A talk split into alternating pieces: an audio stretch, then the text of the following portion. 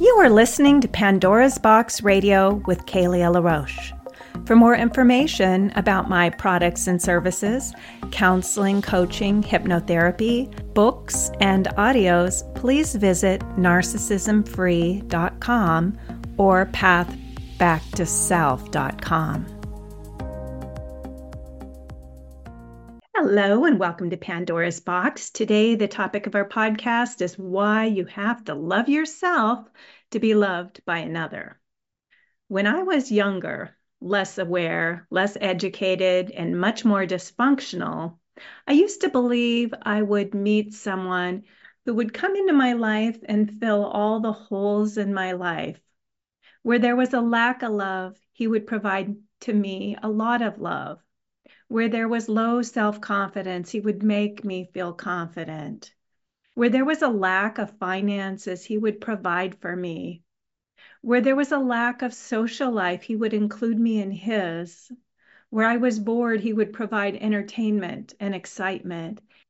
He would be the perfect complement to my lack and make me whole.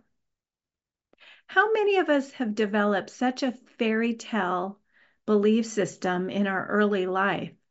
And how many of us got married young believing we had found our happily ever after? Well, I don't know about you, but I learned the hard way. I had failed marriages and a failed love life as my choices in partners didn't bring me what I'd hoped it would. I was always disappointed and unfulfilled in my relationships. Sometimes I was downright shocked and in disbelief when I learned who my supposed fairy tale prince really was. There were plenty of wolves in sheep's clothing, and in many of my relationships, I was Little Red Riding Hood under constant threat of the wolf. For many years of my life, I felt like a victim. I was deeply disappointed that I had not found love. And in some of my relationships, I tried so hard to get my partners to love me the way I wanted them to.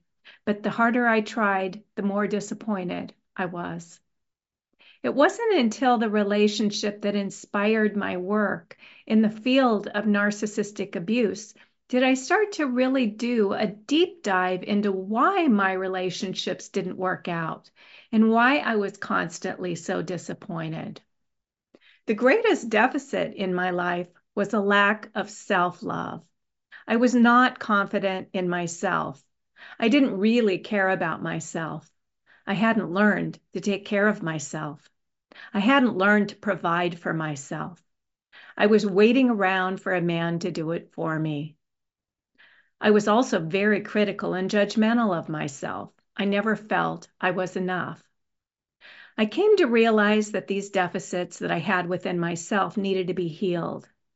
Otherwise, I would continue to attract partners who used my deficits to manipulate me, or at the very least, held up a big fat mirror that reflected my lack and limitation right back at me. So began the journey of the self to the self. It was a deeply spiritual journey that involved my diving deep into my own inner self and confronting my shadow. And every stage of this journey, I attracted another player to mirror to me where I was in my journey. It was a long and deeply painful journey. My self esteem increased, my ability to take care of myself increased, my willingness to tolerate bad behavior, manipulation, and abuse decreased, and my relationships became shorter. I didn't have the results I believed I would have, which was the healthier I got, the better my relationships. My relationship partners still ended up being disappointments. I was still attracting men who were narcissistic, borderline, and incapable of emotional intimacy but I wasn't staying in these relationships. I was no longer willing to tolerate any kind of abuse. That chapter of my life was over. Each time I ended a relationship with someone incapable of truly loving me, my self love grew a little bit more because it was an act of self love to say no to abuse, neglect, and manipulation. At some point, I had to ask myself, why I was still attracting narcissistic men. Even after all these years of studying narcissism, doing personal and spiritual growth work, and getting myself to a place where I was really proud of myself for what I had created in my life. I had learned to identify narcissism, say no to it, go no contact after I ended my relationships, sit with the pain of loss, face my self abandonment, and heal after the pain of narcissistic abuse. The pain never got easier to be with. It still hurt very deeply. But I knew from experience that I had what it takes to get through it and get to the other side. I knew what didn't kill me would make me stronger. At some point in the journey, I said, no more. I wasn't going to do this anymore.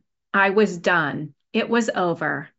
I wasn't going to go through one of these intensely painful breakups one more time. So, what's next? What happens when you get to this point? What happens when you're finally at the finish line and there's no place left to go? I've had clients who tell me they're never going to get involved in another relationship again.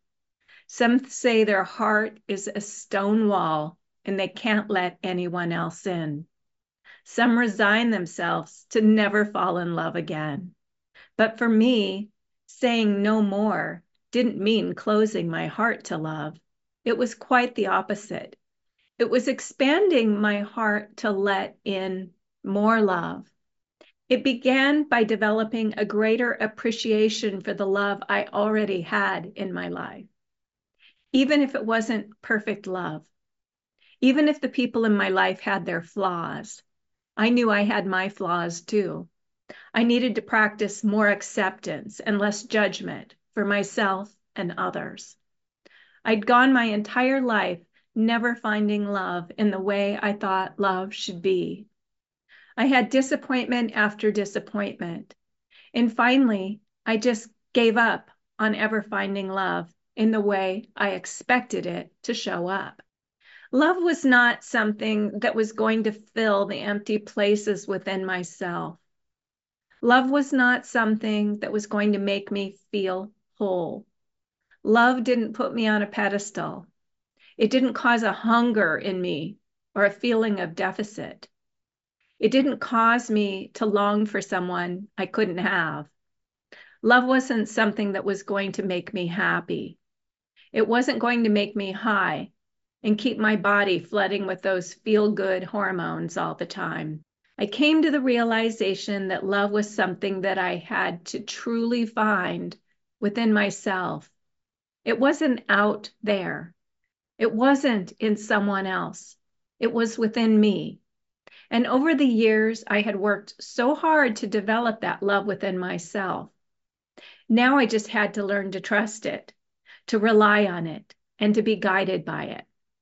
Love wasn't something I got from someone else. It was something I gave.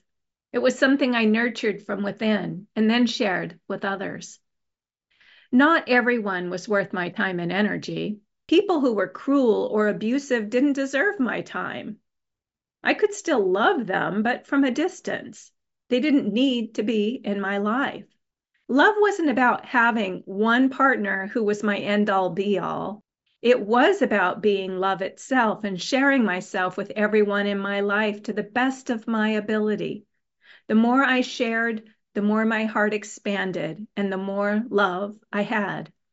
It wasn't contained within having the one partner who got all my love.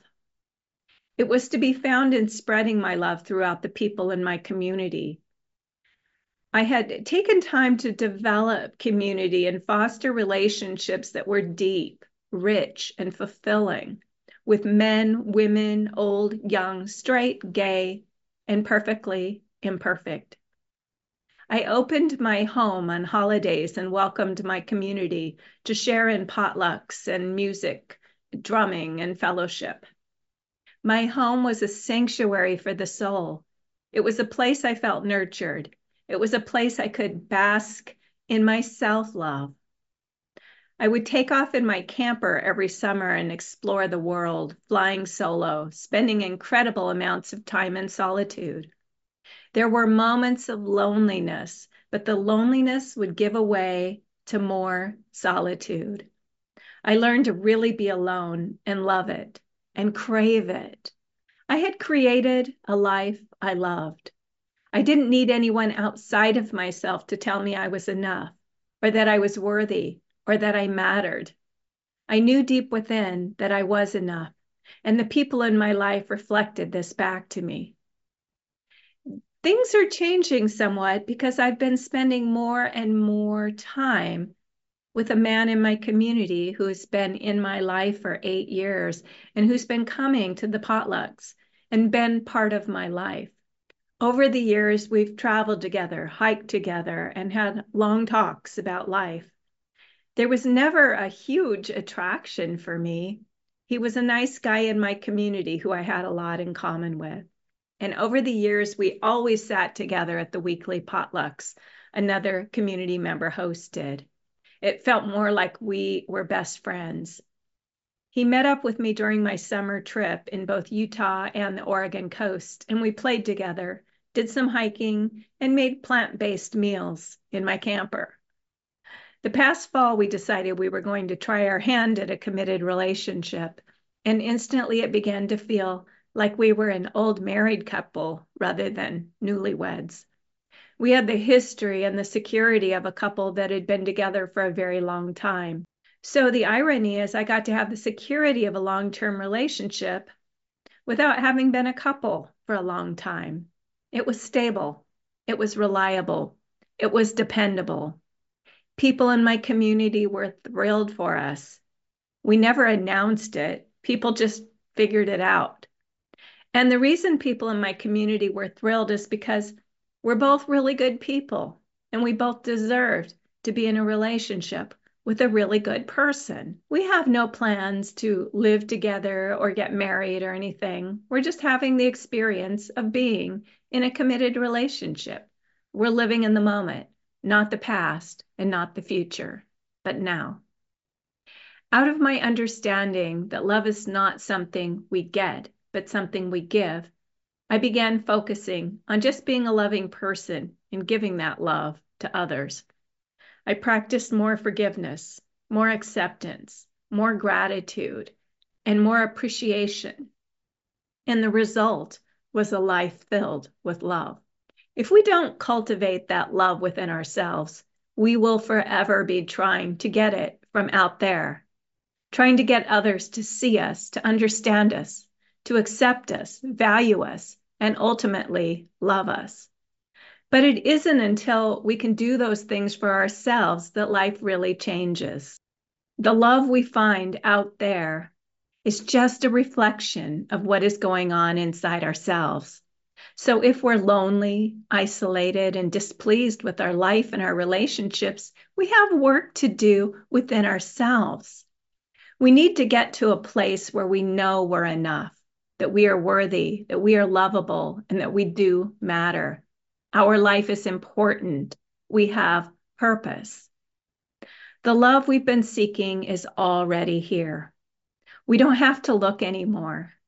It lies within us we can stop trying to find it out there and instead start giving it away, not in a codependent way where we're trying to get approval and acceptance from others, but in a way where we get to experience the joy of giving and sharing. I hope that this has been helpful for you on your path to self love. If you would like to communicate with me in any way, you can contact me through my website at narcissismfree.com. And there you can also schedule a one on one session with me or check out my books and audio hypnosis downloads. Have a great day, and I will see you in the next podcast.